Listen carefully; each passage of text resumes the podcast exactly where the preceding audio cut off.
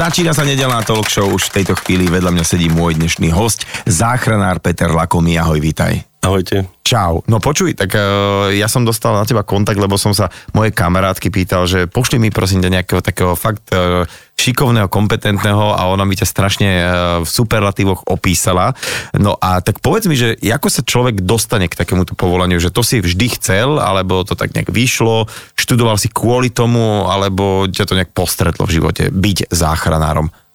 Začalo to úplne náhodne. O, išiel som na úplne inú strednú školu, ako je niečo spojené so zdravotníctvom. A v rámci no, takého... na jakú teda už keď si...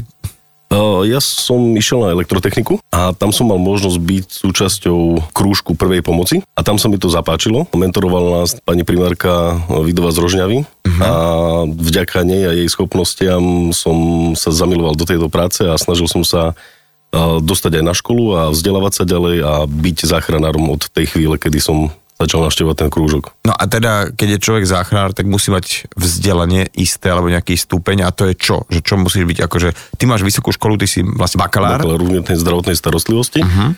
Samozrejme, tak e, tie 4 roky na strednej škole som našteval tento krúžok, chodili sme na rôzne akcie, na súťaže, vzdelávali sme sa pravidelne a následne po tej strednej škole som nastúpil ako civilkár na záchrannú službu, kde som sa priučil viacej k tomuto povolaniu a následne som nastúpil na svoju prvú zdravotníckú školu, na strednú zdravotníckú školu v Košiciach, kde som vyštudoval tzv. malého záchranára. Uh-huh a odtiaľ ďalej pokračovala moja cesta na vysokú školu, aby som si doplnil toto vzdelanie a mohol... Ty sa usmievaš celý čas, ty vlastne si veľmi spokojný so svojím povolaním, to sa mi páči, ale uh, dajme tomu ja, alebo túto Gogol, čo tu sedí s nami, keby sme sa chceli ešte stať záchranármi, je to možné, že aj ako keby, ak si povedal, civil, človek, ktorý nemá zdravotnícke vzdelanie, sa nejakými kurzami alebo nejakým doškolením vie ešte stať aj teda záchranárom? Minimálne dobrovoľníkom uh-huh. v rôznych organizáciách e, po absolvovaní kurzov, rozšírených kurzov sa dá stať záchranárom. Nie je to ten, možno ten záchranár, ako sa teraz bavíme, že my máme vysoké školy, ale veľa z nás a veľa z kolegov sme začali úplne iným spôsobom kariéru a potom sme pričuchli k tomuto povolaniu, doplnili sme si vzdelanie, takže je to možné je to stať možné. sa aj z elektrikára záchranárom. OK, OK. No a teraz ešte povedzme si, čo je ten záchranár, lebo uh, ja keď, teda niekto, keď zavolá na linku 112, že sa teda niečo deje e, s ním alebo vidí nejakú nehodu alebo čokoľvek, tak vtedy ako keby ten dispečer sa rozhodne, či tam pošle, nepošle výjazd a keď pošle výjazd, tak v tom vozidle, ktoré príde, sanitka to budeme volať zatiaľ, tak e, sa nachádza samozrejme šofér a kto ešte potom? Sú e, dva typy. E, v jednej tej ambulancii, teda sanitke, je lekár, záchranár a vodič. Aha. A v druhej sú dvaja záchranári, z ktorého okay. je jeden aj vodič. Dobre, a čiže vlastne, aha, či, tedy ste dvaja uh-huh. a je, ešte jeden šoferuje, ale ten je zároveň záchranár, áno, áno. vystúpia a, a, a koná sa to a celé. Tak, tak, tak. tak, dobre. A teda e, na základe akých nejakých kritérií rozhodne ten, kto zdvihne ten telefón, že čo tam pošle a či vôbec pošle nejakú záchrannú zložku? Aj operátori na tiesňovej linke sú záchranári, profesionáli, ktorí uh, robia aj v teréne, čiže oni rozhodujú podľa toho, čo im ten svedok uh, alebo, alebo laj, ktorý je na tej ulici, na tej ceste, na tom byte a vidí tú situáciu, tak podľa toho rozhodnú oni, uh-huh. uh, ktorý typ tej posádky pošlu na miesto, uh-huh. alebo koľko ich pošlu podľa počtu zranených, alebo podľa tej danej situácie. Spomínali sme to, že tí dispečeri sú tiež vlastne záchranári a teda e, striedate sa tak, že čo aj ty si niekedy na dispečingu a niekedy v teréne? Väčšinou je to tak, že je určitá partia, ktorá funguje len v tých ambulanciách, uh-huh. tá ďalšia partia tých operátorov funguje na tej tiesňovej linke, No a samozrejme oni majú tie svoje kritéria podľa toho, čo ten nahlasovateľ oznámi a vedia, kedy poslať, koho poslať a, a prečo vôbec A stane sa teda, že ľudia volajú sanitku zbytočne, akože že vôbec to nebolo treba, ale nútia, alebo teda trvajú na tom, že prosím vás, pošlite mi, pošlite mi a prídete tam. Či to je bežné? Tak si sa usmial teraz? A samozrejme, občas sa to stáva, tak ľudia nie sú zdravotníci, nie sú lekári, nevedia veľakrát zhodnotiť svoj zdravotný stav a keď majú nejaký problém, tak sa obrátia na tú, na tú tiesňovú linku. A podľa toho, čo povedia, tak sa ten operátor rozhodne, že či pošle nás alebo nás nepošle. A, áno, určite sa stáva aj to, že si tí ľudia vymyslia mm, niečo, aby tá sanitka vôbec e, prišla, aby tam prišiel nejaký zdravotník. Dejú sa takéto prípady, no mnohokrát uh, vieme rozlusknúť túto situáciu, až keď prídeme my operátor tiesňovej linky počuje toho pacienta, nevidí ho, nevie uh-huh. zhodnotiť e, reálne, uh, reálne. Nevidí toho pacienta, či mu klame, neklame, či sa usmieva, či mu je naozaj zle. Uh, počúva len tie jeho slova a vycíti z tých slov, uh, čo sa tam môže diať. No a my už následne, keď prídeme na to miesto, tak to vieme zhodnotiť reálne, aký je stav toho pacienta. Čiže teraz si povedal, že až tak, že klame, že či niekto si fakt, že... Mm, dobre, lebo chápem to, dajme tomu, že niekto celý život nemá nejaké zdravotné problémy, nemá zdravotnícke alebo nejaké vzdelanie a zrazu príde na neho stav, ktorý nie je bežný a ho až môže vyplašiť úplne, môže byť v panike, tak vtedy mm, urobí to možno aj nevedomé, hoci možno len mu prišlo nejak zlé a na druhý deň všetko v poriadku a aby sa to vyriešilo aj samo. Tak to ešte chápem, ale že stane sa, že niekto aj normálne, že vedomé Ehm, klame, aby prišla sanitka, že na čo potom? Možno majú mnohokrát potrebu upútať na seba pozornosť pred rodinou, alebo sú to ľudia, ktorí žijú sami a v tých exponovaných obdobiach, ako sú Vianoce, dušičky a tak, tak e, sa cítia sami, tá psychika je na tom dosť zle a a potrebujú tú pozornosť a vtedy sa prejavujú aj tie zdravotné ťažkosti, mm-hmm. ktoré nie sú až tak závažné ako možno ten psychický stav, ale to oni nevedia. Sú to ľudia, ktorí sú reálne aj liečení na určité ochorenia a vtedy sa im to mierne zhoršuje, ale vplyvom toho Či psychického stavu. somatické veci fungujú reálne, že to vidíš, fungujú. Ako, že, že, že tá psychika Všetko je, tam... je o hlave. He, o hlave. Hm. No a teda poďme už na uh, samotný ten výjazd, alebo takto ešte technicky, že čo, čo tá sanitka musí obsahovať. Je to zákonom stanovené, čo všetko tam musíme mať, ale z tých základných vecí, ktoré možno aj ľudia poznajú a vidia aj v tých filmoch, seriáloch, tak určite nosidlá, a potom je tam napríklad dlhá chrbticová doska, keď ideme niekde do terénu, aby sme tie nosidlá ťažké nemuseli uh-huh. vláčiť so sebou. Je tam defibrilátor, je tam prístroj, ktorý napomáha s dýchaním, čiže dýchač náš v úvodzovkách.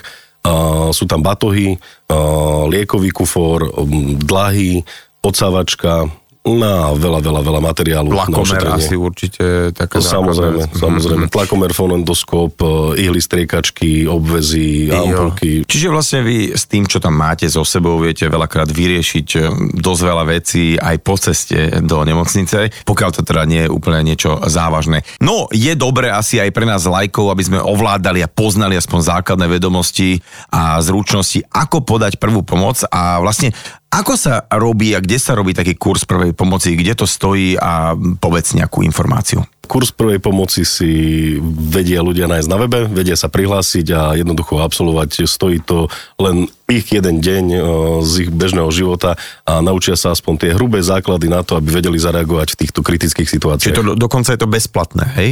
Uh, nie je to bezplatné.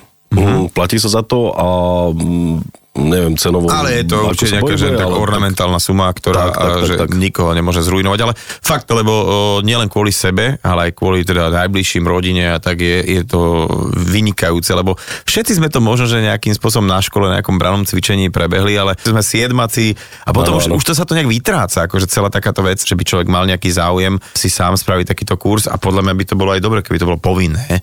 By to bolo uh-huh. fajn, vy by ste to určite privítali. Ale vieš, čo ti ma napadlo, Peťo? Ano. Čo keď sme si spravili takýto rádiový kurz prvej pomoci, pretože síce nebudeme vedieť ukazovať úplne všetko presne, ale budeme to sa snažiť opísať, tak uh, poďme k takým základným veciam. Čo je najdôležitejšie, keď prídem, alebo som teda uh, účastníkom niečoho, kde niekto má zdravotný problém? Čo si mám všímať? Základné životné funkcie. To sú tri. Vedomie, dýchanie a krvný obeh. Najprv si všímam, či je pri vedomí a či je nejaký taký uh, lucidný, že vníma, čo hovorím a tak ďalej a tak ďalej? Musíme začať úplne od začiatku. Najdôležitejšie na celej prvej pomoci je mm, bezpečnosť. Neohroziť seba, neohroziť ostatných. Čiže akákoľvek, či už dopravná nehoda, či už udalosť kancelárii, no, vodíš ráno dnúka do kancelárie, vidíš kolegu ležať pod uh, písacím stolom, tak uh, áno, veľa ľudí by sa z nás bezhlavo vrhlo ku nemu, ale je dosť možné, že niečo majstroval s počítačom a kopla ho elektrika tak treba dbať na to, aby sme mysleli na to hroziace nebezpečenstvo, ktoré Ešte tam môže mňa byť. môže kopnúť Tak, tak, presne. Mm. Že stále si pozrieť tú situáciu trošku z diálky, aby sme nevstúpili a neohrozili seba a možno ešte ďalších ostatných. Čiže tá bezpečnosť, bezpečnosť, bezpečnosť.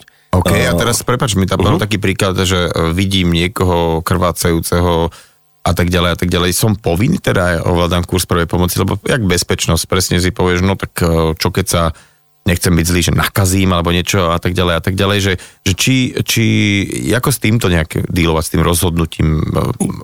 Áno, keď niekto krváca a je pri vedomí, tak ho môžem poprosiť, že ja viem, ako ti pomôcť, tak si zober tú, tú svoju zdravú ruku a pritlač si na tú ranu a zastav mm-hmm. si krvácanie, kým ja si zoženiem, ja neviem, lekárničku alebo nejaké rukavice alebo nejaký obesk, s ktorým ti to ošetrím alebo kus oblečenia, s ktorým ti zastavím to krvácanie. Jasne a viem mu takto poradiť. Preto je dobrý aj ten kurz pre pomoci, lebo tam sa naučia tí ľudia, ako aj reagovať. Takéto, ako reagovať, aha, to je dobré. A tak... ako využiť všetky tie schopnosti a pomôcť. A improvizovať možno, uh-huh. že mhm. aj v, dan- v danom prostredí. Tak po, dobre, tak sme sa bavili. Tak prvé je to vedomie, hej, čiže že, že, po, ak sa dá komunikovať s tým človekom, tak prípadne sa ho pýtať na ťažkosti a tak Určite, ďalej? osloviť toho človeka, opýtať sa, čo je v poriadku, čo nie je v poriadku.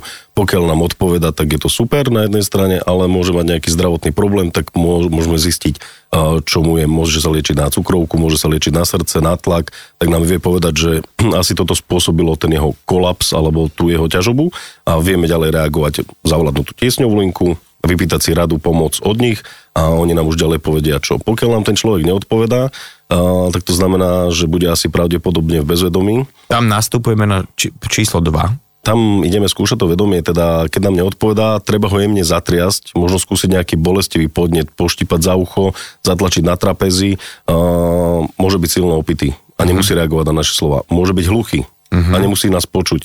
Takže treba nejak jemne zatriasť, dávať pozor na to, môže byť ten človek po úraze, môže tam byť poškodená chrbtica, čiže veľmi opatrne manipulovať, nejaký bolestivý podnet a následne, keď ani na toto nereaguje, uh-huh. to mhm. znamená, že je v bezvedomí, a ideme zistiť, či dýcha. OK, no a ako ďalej? Keď dýcha, nereaguje a vieme, že to nie je úraz, tak ho uložíme do stabilizovanej polohy na boku. Uh-huh. Tá je aká, takto do rádia si povedzme. No, po, počúvajte, pozerajte sa na reproduktor vášho rádia, ukážeme vám stabilizovanú polohu jednu ruku do pravého uhla, druhú ruku založíme pod líco uh-huh. a, a keď sa k tomu pacientovi postavíme z boku, tak to jeho vzdialenejšie koleno pokrčíme a pretočíme si ho ku sebe, čiže bude ležať tak v podstate ako keby tak spinkal a oddychoval uh-huh. a bude stabilizovaný a bude mať otvorené dýchacie cesty, čo je veľmi dôležité, aby vedel dýchať a prípade... To na boku je práve kvôli tomu, aby nezapadal jazyk, dajme tomu asi. Áno, aby boli voľné dýchacie cesty a v prípade, keď začne vrácať, aby tie zvratky vytekali voľne, aby sa nezačal dusiť. Uh-huh, uh-huh. To sa môže stať nielen teda v prípade, že človek opitý, ale môže tam byť akákoľvek nejaká, nejaký diskomfort a možno, že to niekedy aj pomôže, že človek e, vyvráti a tak ďalej a tak ďalej. Dobrú tak. chuť všetkým, ktorí si chystáte obed, ale tak to je. No teda, uh, dobre, tak človek je privedom, ale keď teda vidíme, že nedýcha, Uh, musíme zistiť, že či dýcha alebo nedýcha. A to, a to zistíme presne tak, ako si spomínal. Á, no, ne, neviem. Zrkadielko nie každý nosí v zadováčku. Ja nenosím zrkadielko. No a ako zistíš, že či dýcha? To ty asi, hej, ty kúchneš, vidíš, ale my takí lajci. A musím sa aj ja k tomu prikloniť bližšie, aby som to fakt zistil bezpečne. Samozrejme, musím vidieť, cítiť, počuť uh-huh. to mhm. dýchanie, čiže zakloním hlavu toho pacienta, otvorím tie ústa, pozriem sa, či tam náhodou nie je nejaký cudzí predmet. Pokiaľ by tam v tých ústach niečo bolo, tak buď sprava doľava, alebo zľava doprava to odstránim a priložím si svoje ucho a líco k jeho ústam a nosu, uh-huh. počujem, či dýcha, uh-huh. cítim ten vydychovaný vzduch a viem si pomôcť tým, že ruku mu položím na hrudník, na brucho a cítim, či sa ten hrudník dvíha alebo nedvíha. Okay. V zime je to dobré rozopnúť tú bundu samozrejme a pri v každej situácii treba tú vrchnú časť odhaliť, aby sme ten hrudník videli. OK. Čiže položím si tam ruku, cítim, vidím, počujem, uh, aspoň 10 sekúnd, lebo koľkokrát dýchame za minútu? Mm, pff, ako kto? Mm, tak, zhruba tých 12 až 20 krát za minútu. 12 až 20 krát. Čiže potrebujeme fakt uh, dôkladne vyšetriť toto dýchanie. Potápač náhodou, ktorý sa nadýchne raz za 2 minúty, čo ty vieš? vieš Dobre, tak... išiel som pred chvíľou po schodoch, bolo to 35, ale není to dôvod na oživovanie. Hej, hej, hej. Takže uh, treba to dôkladne skontrolovať. Veľakrát po tej srdcove, po tom srdcovom kolapse, po nejakom infarkte alebo všeobecne po tých srdcových ťažkostiach, ktoré nastanú, vzniká tzv. to agonálne dýchanie, ktoré je také ťažké, namáhavé dýchanie a nie je to dostatočné, čiže mm-hmm. toto je známkou srdcovej nedostatočnosti alebo srdcového zlyhania a vtedy musíme začať s oživovaním. Ako sa oživuje? Boli také, viem, že normy, myslím, že 15.1 a teraz je 31, také myslím, že koľko nádychov, koľko stlačení. Uh-huh. Ako, ako to teda je? No, ešte sa vrátim chvíľu k tým e, základným životným funkciám, lebo sme hovorili, že vedomie dýchanie a srdcová činnosť a srdcovú činnosť sme vynechali, možno to bude niekomu chýbať, tak im poradíme, nemusíte kontrolovať puls ani na ruke, ani na krku. Pokiaľ ten človek nedýchá, to znamená, že to srdiečko nefunguje. OK, čiže tam Takže, asi... Aj, okay, jasné. Nemusíme sa zaoberať tým, lebo veľakrát sa stalo a stáva, že ten človek, ktorý nájde tohoto človeka, ktorý potrebuje túto pomoc, je v strese a vtedy, keby sa chytil stola, tak cíti aj, že stôl má puls. Takže mm-hmm. aha, okay. toto vyšetrenie treba vynechať. Nedýcha, začneme s ožívaním. Áno, ako si spomínal, tak Správny pomer ožívania je 30 stlačení na hrudníku a 2 vdychy. My sme tu mali teraz také menšie okienko prvej pomoci, ale čo taký prípad, keď niekto si vás zavolá, dajme tomu cez sviatky, lebo je osamelý a tá osamelosť e, a tá úzkosť tej samoty vyvolá až nejaký fyzický prejav. Či teda stačí byť len teda nejak zdatný v tej prvej pomoci, alebo musíte mať aj nejakú takú tú dávku empatie? Určite áno, tak samozrejme dôležité je vyšetriť toho pacienta komplexne, mm-hmm. či už tlak, puls, saturácia, EKG a tak ďalej a tak ďalej, ale samozrejme pri tom rozhovore s tým pacientom prídeme na to vlastne, čo mu je a kvôli čomu volal. A veľakrát sú to tieto stavy, ktoré sú úzkostné, alebo, alebo ten človek je len v strese, dlho nevidel rodinu, vie, že neprídu a tak ďalej a veľakrát stačí úplne obyčajný rozhovor a trošku toho takého súcitu, empatie s tým pacientom a ten tlak lesne sám aj bez liekov. Mm-hmm.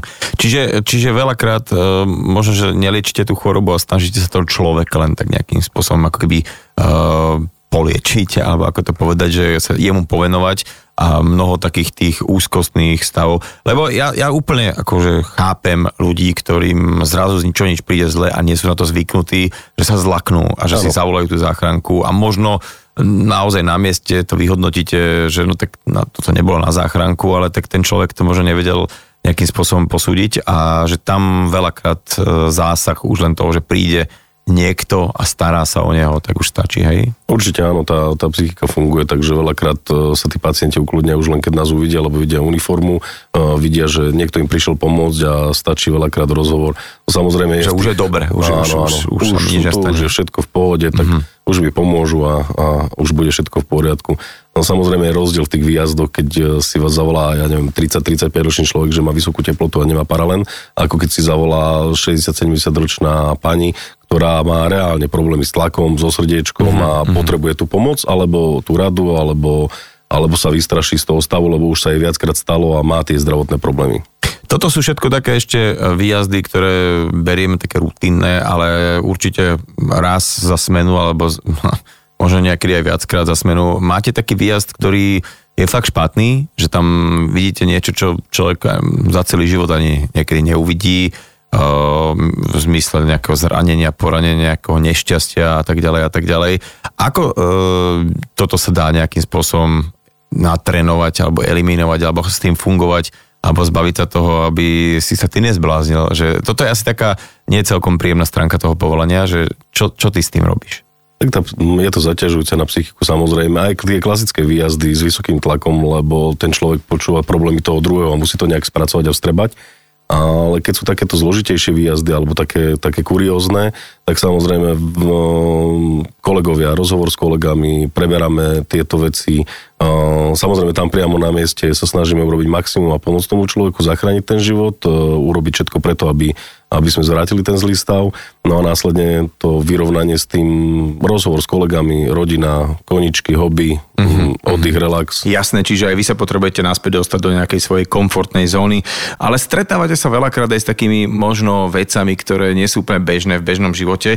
Či teda máte možnosť nejakej psychologickej pomoci a či to využívate? Samozrejme, tá možnosť stále a vyhľadávam si ju sami. Veľakrát to skončí v tom našom kolektíve kolegov, kedy sa porozprávame o týchto veciach.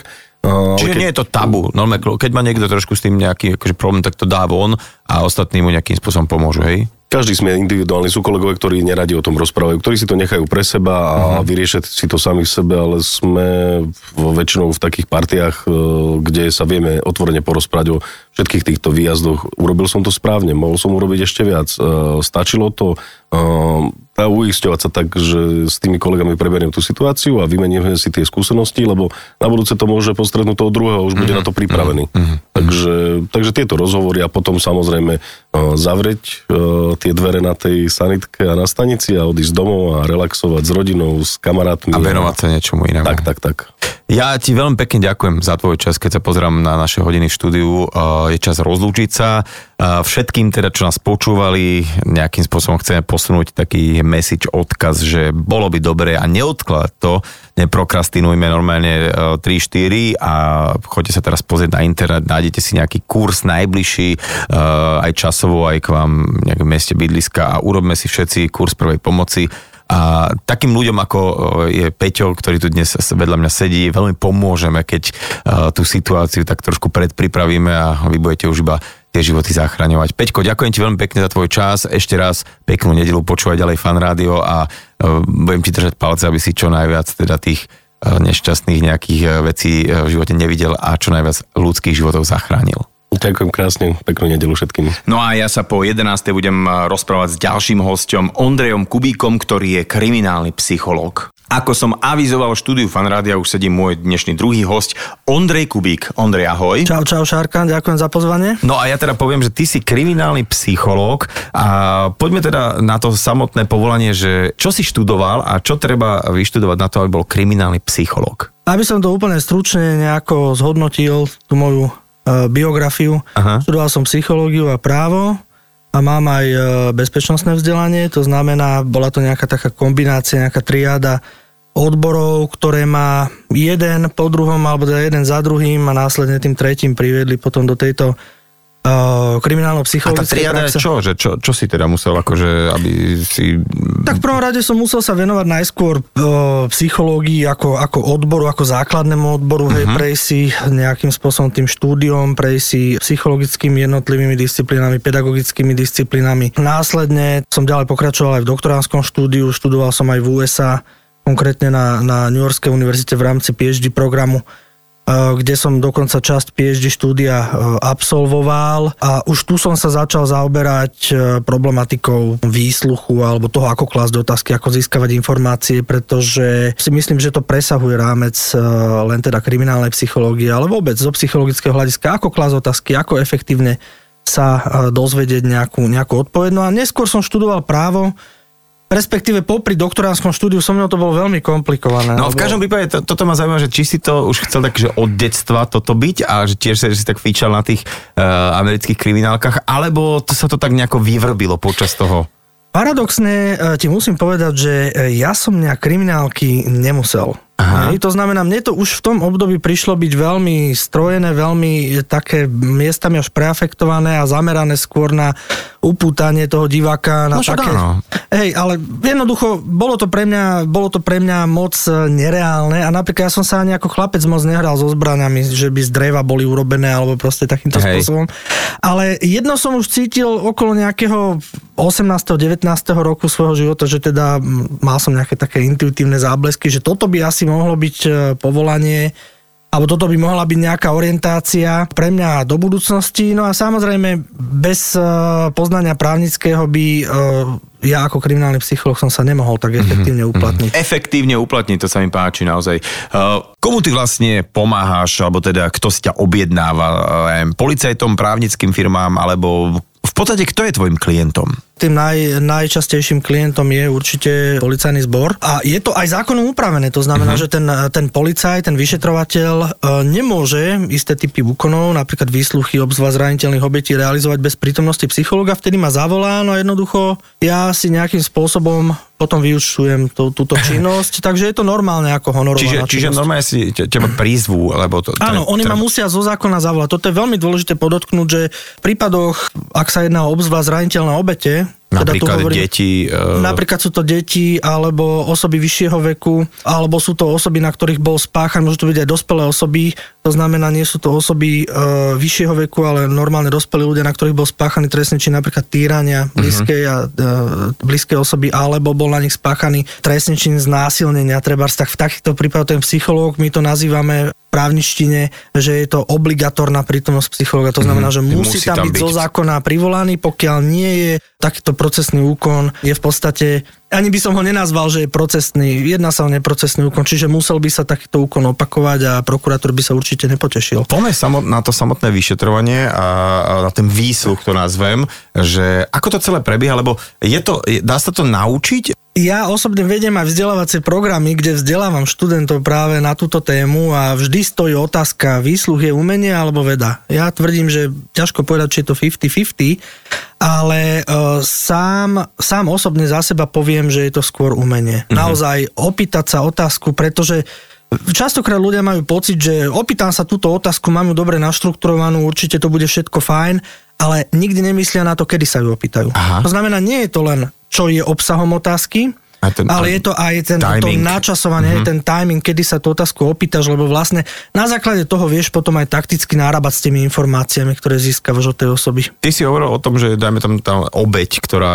je buď v nejakom veku alebo nejak zraniteľná, ale poďme na všeobecne najskôr potom poďme aj na konkrétne, lebo uh, výsluch sa robí mm, čo nejaký pre, podozrivý tam môže byť, potom môže byť nejaký svedok, potom môže byť samotná obeď. A tak všeobecne, že e, ty si povedal timing, kedy je dobré robiť uh, výsluch? Dajme tomu aj, že počas dňa, že či to skoro ráno, alebo že hneď počine, alebo večer, alebo že či, či toto ovplyvňuje nejakým spôsobom, ako ten e, človek, ktorého vypočúvam, bude reagovať a bude odpovedať. To sú ale rozdielne okolnosti, ktoré ty si načrtol, lebo v podstate si hovoril o výsluchu svetka, podozrivého alebo obvineného. Uh-huh. V prípadoch napríklad obvinených osôb e, ten psycholog tam nemusí byť prítomný, ale môže, môžu ho zavolať v určitých prípadoch. V takýchto prípadoch, ak sa jedná napríklad o nejaký výjazd, kedy ten ja neviem, podozrivá osoba je zadržaná hej, priamo pri trestnom čine alebo bezprostredne po ňom, tak výsluch sa spravidla odporúča urobiť čo najskôr. Hej? Mm-hmm. To znamená bezodkladne, ak tam je napríklad lehota napríklad na väzbu alebo na zadržanie a tak ďalej.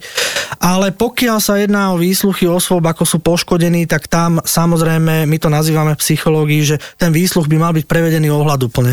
A jedným z kritérií tej ohľaduplnosti je aj dobrý timing, alebo ako si ty povedal, načasovanie, eh, kedy toho, eh, toho poškodeného predvoláme, tak tu sa snažíme napríklad ich nepredvolávať určite nie v ne- neskorých večerných hodinách, mm-hmm. pokiaľ to není z výjazdu, opakujem, pokiaľ to není nejaká pohotovosť, nejaký prípad, kedy treba okamžite e, osoby jednak operatívne vyťažiť a následne ich potom aj e, vypočuť procesne. E, Čo sa týka detí, tak tu jednoznačne existujú odporúčania. Výsluchy detí by sa mali uskutočňovať v dennej dobe, niekedy medzi 7.30 do nejakej 8 hodiny. Mm-hmm. To znamená, že zase aj dieťa môže byť obeťou trestného činu a pokiaľ by sa dieťa vypočúvalo neskôr večer, mohlo by to mať uh, neblahé nejaké následky. Tak je to záťaž na psychiku všeobecne a keď na to, že ešte pre nejaké dieťa, ktoré už v tom čase bežne spí a už len samotné vyšetrovanie je teda e, taká trauma. Má dĺžka výsluchu nejaký vplyv na to, aký výsledok teda dosiahneme, že narážam na to, že podozrivého, že budeme toľko vy, vypočúvať, až ho úplne unavíme, zlomíme a potom sa sám prizná? No, ako sa hovorí, a nie nadarmo napríklad, keď ženy vypočúvajú v úvodzovkách svojich mužov, uh-huh. či im boli neverné alebo nie, tak e, robia to kedy? No večer. Tedy, Hej. keď ten muž je unavený, je dostatočne e, nepozorný a jednoducho toto platí aj vo vyšetrovacej psychológii. sem tam niečo? Hej. Aj viac ako len sem tam niečo. Samozrejme, tam je ten timing zase taký, že jednak dĺžka výsluchu vplýva aj na um, úroveň pozornosti toho podozrivého. To znamená, teraz sa nebavíme o poškodenom, o obeti, ale bavíme sa o tom, kto je podozrivý, že niečo spáchal. No a tuto jednoznačne, čím viac času tým viac unavíme toho človeka. Uh-huh. A čím uh-huh. viac ho unavíme, tým existuje zvýšená pravdepodobnosť, to není pravidlo, Hej. ale existuje zvýšená pravdepodobnosť, že sa prizná, alebo že minimálne niečo Pochybí, vyzvoní, Aha. niečo povie, hej, takže preto som to tak povedal aj na Margo tých mužov, že to, ženy to veľmi dobre vedia robiť tieto veci. Čiže ženy v podstate bývajú lepšie vyšetrovateľky, hej, akože prirodzene? To tam A, to není pravidlo, Nie e, pravidlo. to není pravidlo, určite nie, ale e, ak by som hovoril o prirodzených vyšetrovacích schopnostiach, okolnostiach, najmä v súvislosti s ubezpečovaním sa toho, či ju ľúbime, alebo či ju máme radi, tak v tomto ženy jednoznačne excelujú. No, aké sú samotné také tie fázy toho vyšetrovania, alebo toho výsluchu? Lebo ja si to tak predstavím aj v tých, o prepač mi, ale v tých filmoch, vieš, tam najprv takéto poučenie právne, že uh, máte právo nevypovedať, ale a toto všetko. Čiže... No to je naozaj z filmov. Toto. To je z filmov. Dobre, a tak ako to je, ako to je že v skutočnosti, že, že o, predvoláme alebo zadržíme, teraz ten človek je tam, musí prejsť asi nejaká takáto právna formulácia, aby on bol poučený? že ako no to... určite, určite. Teraz prejdeme teda z toho podozrivého trebárs na nejakú obe trestného činu, hej, tak predstavme si, že je predvolaný, predvolaný nejaký človek, nejaká žena, ktorá bola znásilnená hej, v minulosti, mohlo od toho skutku uplynúť, ja neviem, 10 dní, kým ona bola v nemocnici napríklad, tak jednoznačne ten psychológ je tam privolaný, ale úlohou poučiť e, poškodeného pomočka svetka alebo svetka pomočka poškodeného je úlohou vyšetrovateľa. Uh-huh. Psychológ môže zasiahnuť hej, na základe o, otázky alebo teda toho, keď mu nie je niečo jasné, do toho poučenia a napríklad dovysvetľovať, samozrejme s vyšetrovateľom sú dohodnutí, hej, keď sa niečo takéto opýta. Čiže výsluh má tri fázy. Nie tak, ako ich poznáme aj v kriminalistike, tak ako ich pozná každý policajt a mal by ich poznať aj psycholog, ktorý v tejto sfére pracuje. Nie, to, je, to je štádium navodenia psychologického kontaktu a to bez ohľadu na to, či pracujeme s e, dospelou osobou alebo s dieťaťom Samozrejme u dieťaťa je to najmarkantnejšie navodenie psychologického kontaktu. Prvá fáza výsluchu. Čo sa tým myslí, akože ten psychologický kontakt? Aby ten človek bol v pohode, he? Aby, aby sa nebál, že teraz sme tu na jeho strane, chceme e, mu pomôcť, alebo teda aby... To, to je prípad poškodeného, ale to je prípad aj podozrivého. Uh-huh. Aj ten, pokiaľ má pocit, že nemá prehľad v situácii, z mhm. čoho je podoz, podozrievaný, že nie je si istý, či bude znesené nebude, či sa bojí, že mu prišiel niečo, čo neurobil, tak prestane kooperovať. Čiže psychologické navodenie kontaktu, cieľom tohto navodenia kontaktu je, aby nám osoba dôverovala. Uh-huh. Aby osoba a najmä tá obeď nemala pocit, že policia pracuje proti nej, Jasné. ale že pl- pracuje v jej prospech a že teda úlohou toho policajta uh, za pomoci toho psychológa je čo najviac relevantných informácií mm-hmm. k tomu skutku od nej dostať od tejto osoby. Hovorili sme, že kriminálny psychológ je teda e, v tej výsluchovej miestnosti na to, aby podozrivý, alebo teda aj svedok, ktokoľvek proste kooperoval s policiou, aby sa zbavilo nejakého pocitu, že všetko je proti nemu. A čo nasleduje potom, keď tento komfort je nejakým spôsobom navodený? Najprv tá osoba rozpráva sama a až potom sú kladené otázky, alebo aký je postup? Najskôr vo fáze toho psychologického navodenia kontaktu, a toto platí uh, stokrát násobne u detí, ako u dospelých ľudí, si overujeme, či tá osoba je všeobecne vierohodná, my ako psychológovia. Hej? Čo to, to znamená, znamená že všeobecne vierohodná, či je spôsobila odrážať nejakým spôsobom alebo schopná zachytávať objektívnu realitu neskreslené. Iným spôsobom povedané, pokiaľ by sa jednalo napríklad o psychiatrického pacienta, ktorý by prišiel podať trestné oznámenia, bol by v štádiu, alebo bol by v, e, mal by aktuálne nepreliečenú schizofréniu, no tak by bol scestný, jeho myslenie okay. by bolo zabiehavé a tak ďalej. Mohol by trpieť blúdmi, paranoidným. Dobre, iný nejaký príklad, lebo toto asi nie je úplne bežné. Toto, toto je extrém, ale vyšetrovateľ to spraví tak, že takúto osobu teda zoberal identifikátory, ako sa volá, kde býva, čo robí, opýta sa jej, čo robila včera tá osoba, čo robí dnes. To je súčasť toho navodenia toho psychologického mm-hmm, kontaktu, mm-hmm. aby tá osoba sa uvoľnila, aby prestala byť tenzná. My to mm-hmm. nazývame, že to je expektačná úzkosť. Hej? To znamená, úzkosť očakávania musí byť eliminovaná vhodným prístupom. Takže toto hneď tak na začiatok sa urobí a tam ten psychológ takisto sa môže na rozptýlenie opýtať nejaké veci. Čiže ty normálne sedíš ako v tej istej miestnosti? Áno, hej? áno, okay. áno. Áno, áno. Ja sedím v tej miestnosti, no a jednoducho potom prichádza na radu e, poučenie zo psychologického hľadiska mimoriadne veľmi dôležitý proces. To znamená, aby tomu tá osoba porozumela, nestačí len prečítať poučenie. Zákonné poučenie to mm-hmm. nazývame.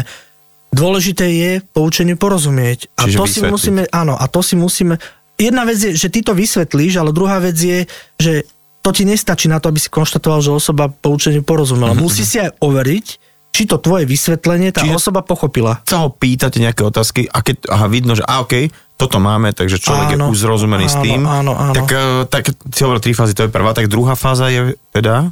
Druhá fáza je, poučíš, že následne prejdeš do druhej fázy a to je fáza monológu. Aha, čiže no. ten človek začne svoju, ako keby... Ten človek začne svoj súvislý monológ. Hej, my teraz vedieme dialog, uh-huh. ale mhm. monológ by bol vtedy, pokiaľ by si ty alebo ja rozprával a ani jeden druhého by sme nepustili k slovu.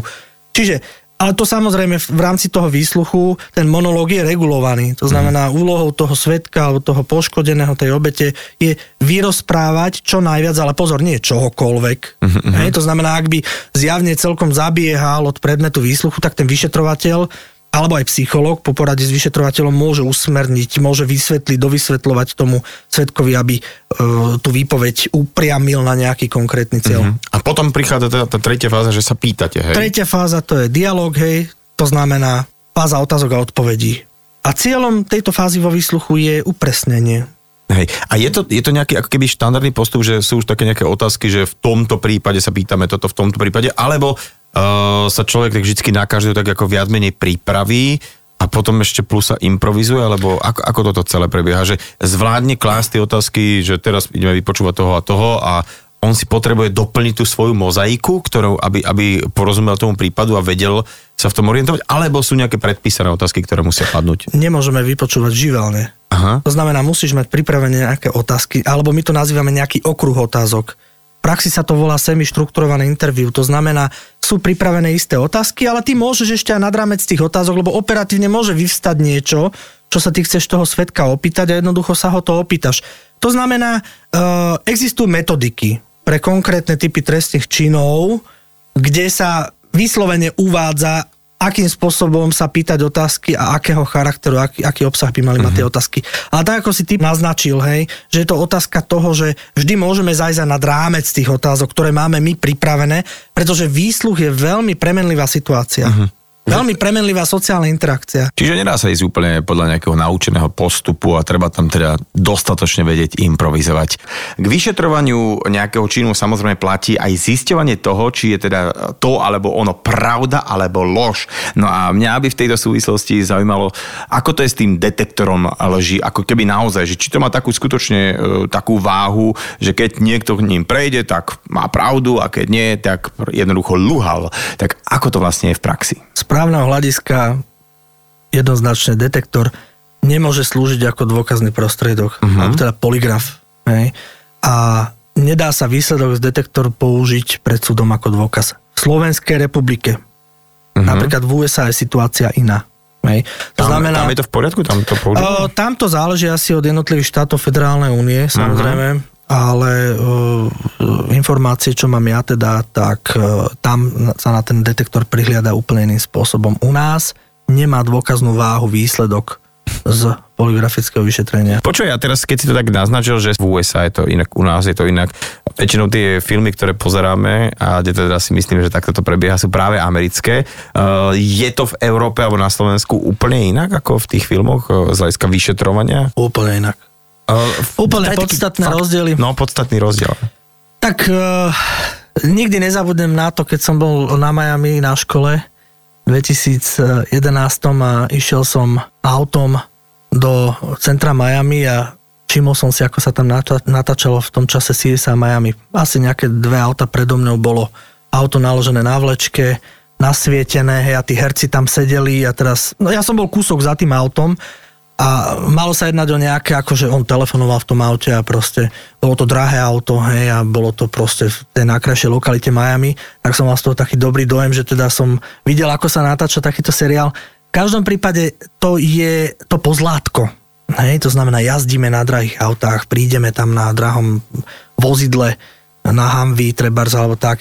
V každom prípade, v čom je rozdiel je v tom, že uh, tá dynamika toho vyšetrovania tým, že oni majú viac e, finančných prostriedkov, tak určite je, je ďaleko rýchlejšia trebárs uh-huh. ako, ako u nás, to je uh, základný rozdiel, ale na obhajobu trebárs z toho, čo sa u nás deje, musím povedať, že za posledné roky určite to vyšetrovanie, určite, určite uh, kvalitatívne postupilo dopredu, čiže by som povedal, že postupne máme šancu sa vyrovnať určite aj západným rozvinutým krajinám, napríklad čo sa týka techniky vypočúvania, ale už aj metodiky, teda aj metódy zaisťovania dôkazov, napríklad sú vyspelejšie, ako to bolo v minulosti.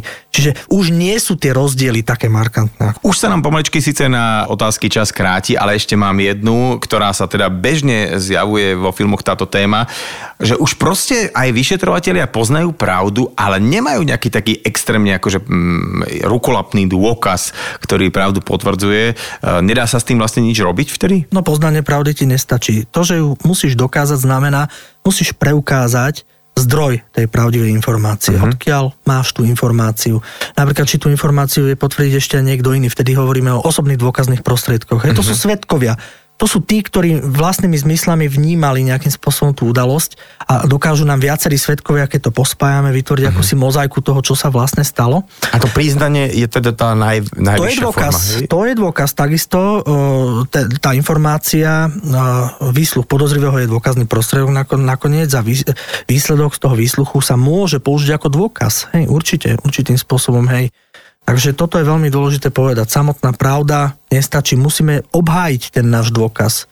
Musíme, ho, musíme ustať ten dôkaz, že ten dôkaz je relevantný. Nie, že ten dôkaz, uh, že sme ho naozaj, že sme tú osobu naozaj vnímali, že sme ju videli. Alebo ja neviem, môžu to byť aj vecné dôkazy, môžu to byť uh, rôzne listinné dôkazy o fakturácii, o daniach a tak ďalej. Tam je mm. viac, viac toho. Ja z tých vrstiev. Viac. Ja keď sa pozriem na hodinky v našom štúdiu, vidím, že pomaličke 12 hodín a teda, že ideme obedovať a uh, veľmi pekne ti za, ďakujem za tvoj čas. Dúfam, že sme úplne nenavodili nejakú takú kriminálnu atmosféru, ale uh, aj takéto veci musia niektorí ľudia vo svojich povoleniach robiť a teda buďme radi, že tí ľudia sú kvalitní, že ako ty si povedal, u nás na Slovensku sa tá úroveň vyšetrovania stále zvyšuje a má teda, že takú tú stúbajúcu tendenciu. Ondrej Kubík bol môjim hostom dnes v nedelnej talk show. Ďakujem ti ešte raz Ďakujem za pekne, všetko dobré.